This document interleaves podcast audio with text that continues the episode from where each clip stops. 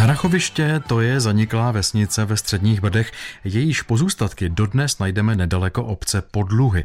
Například o tom, která přírodní zajímavost se dnes v téhle lokalitě nachází a také proč obec Hrachoviště vůbec zanikla, si povídala redaktorka Kateřina Dobrovolná s ředitelem Muzea středních Brd ve Stražicích Martinem Langem.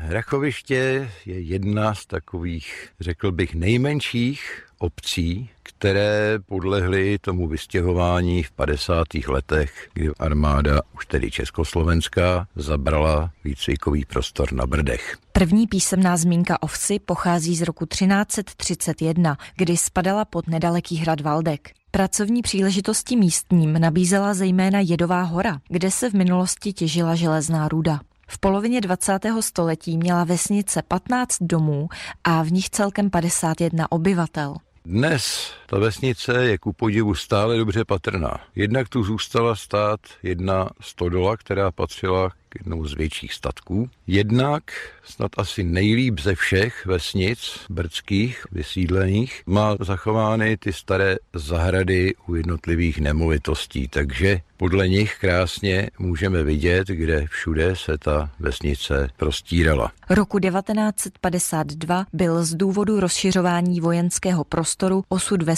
spečetěn. Obec Hrachoviště byla až na zmíněnou stodolu srovnána se zemí. Dnes tady na upomínku najdeme křížek a kamenný památník s letopočty došlo k tomu, že tady vznikl autodrom vojenský pro výcvik jízdy na bojových i týlových vozidlech a ten nám sebou přinesl takovou zajímavou věc, která se týká věcí přírodní. Ten autodrom sebou přinesl rozsáhlé vymleté kaluže, které tam vytloukly ty pneumatiky těch obrovských vozů nebo v dřívější době i pásová technika a ty kaluže si nesmírně oblíbilo jedno takové celku nenápadné zvířátko, které patří mezi kolíše a které se jmenuje latinsky Triops cancriformis, česky listonoch letní. Listonoch je, řekl bych, takovou určitou perlou dnešní brdské fauny, ačkoliv on má původ úplně jinde, on je sem zavlečený. Odkud se tady tedy listonoch vzal?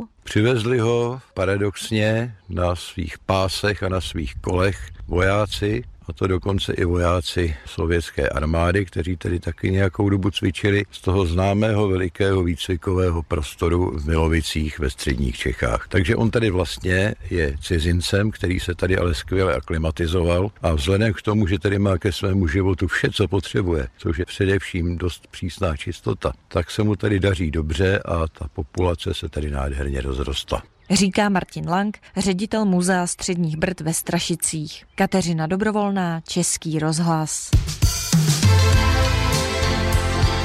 Český rozhlas Plzeň. Rádio vašeho kraje.